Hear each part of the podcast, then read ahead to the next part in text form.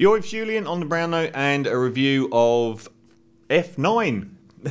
the naming structure of the Fast and the Furious films has is a continual delight, as in what machination will they use now? I still think Too Fast, Too Furious is definitely the winner.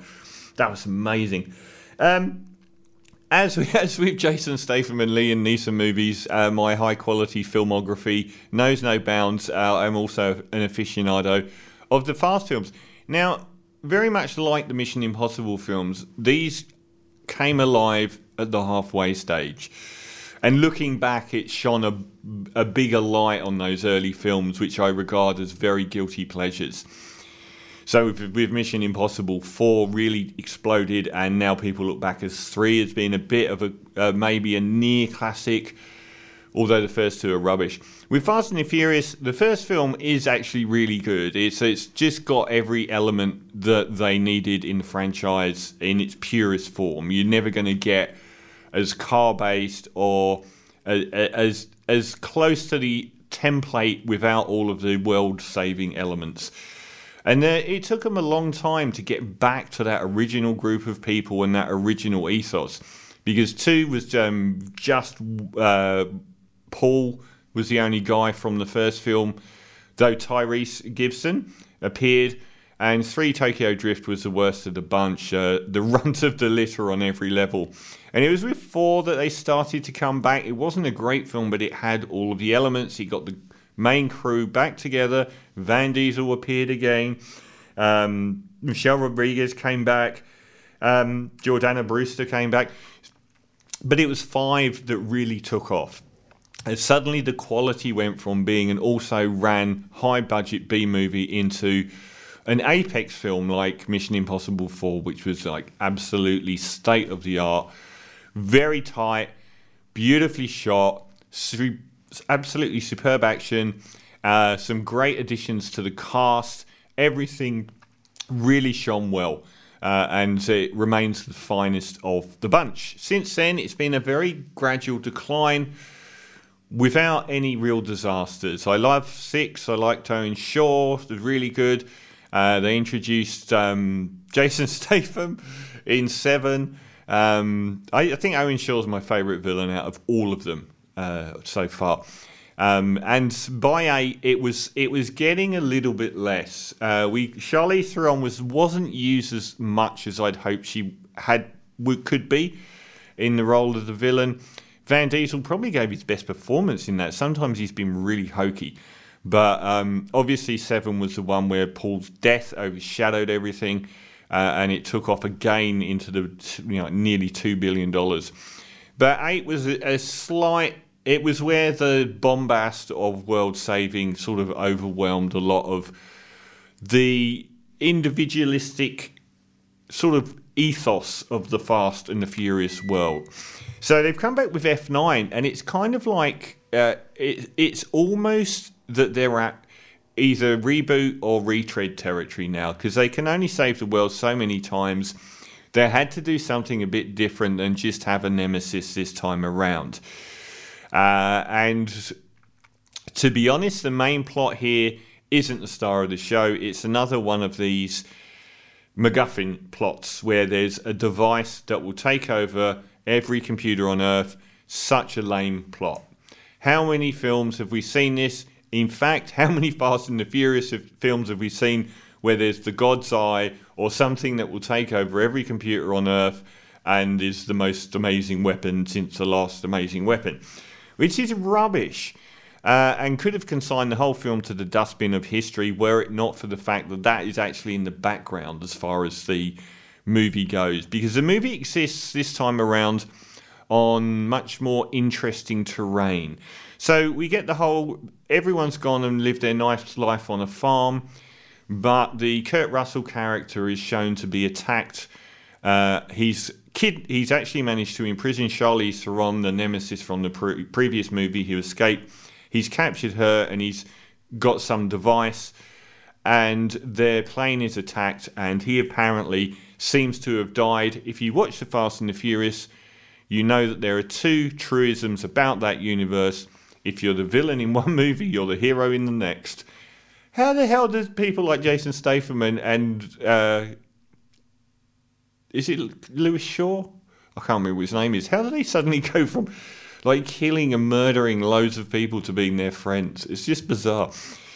And the other one is anyone that dies will come back because they've realised now that oh dear, we didn't want to kill off all those really strong cast members. Um, at the start, we get the whole gang back together. Uh, Van Diesel and Michelle Rodriguez are living their life out in a farm, and um, they get the news from Tyrese Gibson's character that this has happened, and they have to go to this island in the middle of Central America that is run by a dictator and steal this device, uh, which results in an epically long opening sequence of car chases and guns firing. Uh, not very credibly in some cases, um, and some pretty and some pretty ridiculously. You, you watch the films for how much they will push it on the stunts and the laws of physics, and you get a couple of pretty decent ones. The um, car jumping off a cliff to be picked up by a stealth bomber magnet was pretty good. Um, so that's the whole opening segment of it. After that, we realise that there is a new villain in town, John Cena. You can't see him. He is the new villain, and he is Van Diesel's brother. John Cena nearly blew the whole thing up a couple of weeks ago by retracting himself, calling Taiwan a country, and being seen to kiss Chinese backside on a global scale and losing a lot of respect. That seems to have calmed down, and it doesn't seem to have affected the response to the movie. He, as uh, Van Diesel's brother, is extremely fine, absolutely nothing wrong with him. Now, this is why the plot is so completely irrelevant to this movie. This is all about rewarding fans and delving into backstory finally, we get a huge chunk of this movie that touches on what Van Diesel talks about earlier on in the franchise history, which is the death of his father on the racetrack. How his father was killed by another driver who had acted badly, though not illegally, and caused him to crash and burn. And how Van Diesel had then come across this guy at a later date and caved his head in with a metal spanner, resulting in Van Diesel's prison sentence, which we hear about very early on in the franchise. We go through this from start to finish, and there are loads of revelations along the way, and it's done really well. I actually bought it. I thought some of the revelations in it were really, really good. Uh, the two actors they get to play, uh, who aren't Van Diesel and John Cena, uh, do a really good job and it was really interesting the way they recreate that whole Daytona world. And the revelations are pretty decent. And that's what this film's about. It's fan service in a decent way, in that it expands on the backstories that have existed in previous movies and never really been touched on, and were, surprisingly, ripe for development. And the other thing is to bring back people. And I won't spoil many of those as it will ruin the film. It won't ruin the film, but one who I will say is she appears quite early on, and I have said Paul Walker died, and that was bloody awful. But I really, really felt for Jordana Brewster because she got cut out of the franchise um, because she was married to him. So they had to be a married couple who had escaped that life and were never coming back. And I always felt really sorry for her. I always really liked Jordana Brewster. I she was a really good character. Um, and she existed in this world where she wasn't just. Um, she wasn't just like a hard kicking babe, even though this franchise has done amazingly well dealing with the, the objects of desire in a way that they're usually hugely competent at fighting and very intelligent and never background noise. Um, but she was the sort of like almost like the mother figure in in the that didn't exist in any of those worlds. Um, she comes back, and they come up with a great way to bring her back, which was the introduction of Van Diesel's brother. Van Diesel's sister is Jordana Brewster, so she comes back into the fold, and it's a very welcome return. Um, so this film is all about those other elements from the past. It's a very gothic film because most of it is uh, all about what happens in the past affecting the future. And all of this rot about this weapon that is, uh, you know, going to take over every computer on Earth is. I didn't even pay it much lip service. Uh, there are some very, very wild stunts, uh, which are really good. But the, the, the soul of the movie for me was the backstories. The backstories and the reintroduction of characters, and the fact that that, in again, they found ways to actually broaden out stories that you, sh- you wouldn't have thought that they could actually do. Uh, and I thought they did really well on the writing in this film. I mean, it's like they didn't bother writing a story; they just allowed a story to frame all of the back stuff on, uh, which was definitely the high point of the whole film. There is a moment when they do jump the shark, which is what we want from Fast and Furious films, and that is when they send a car into space to do battle with a satellite. Yes, that is exactly what we want from these movies. Uh, slight downsides again. The main back, the main story of you know, the villain isn't is not a, a memorable one at all. Um, not John Cena, the guy he works for, isn't particularly memorable. And Charlize Theron is again in the background far too much, which is a bit of a shame. And some of the um, new people they've decided are front and center in the whole thing, I'm not buying.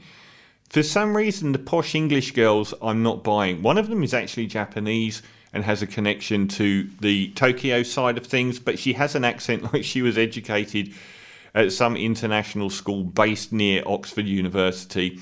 Didn't really buy her, but I don't quite like um, the English actress who was in has been in the last couple. I'm just I'm going to find her name because uh, it's ridiculous. I can't. Okay, Nathalie Emmanuel.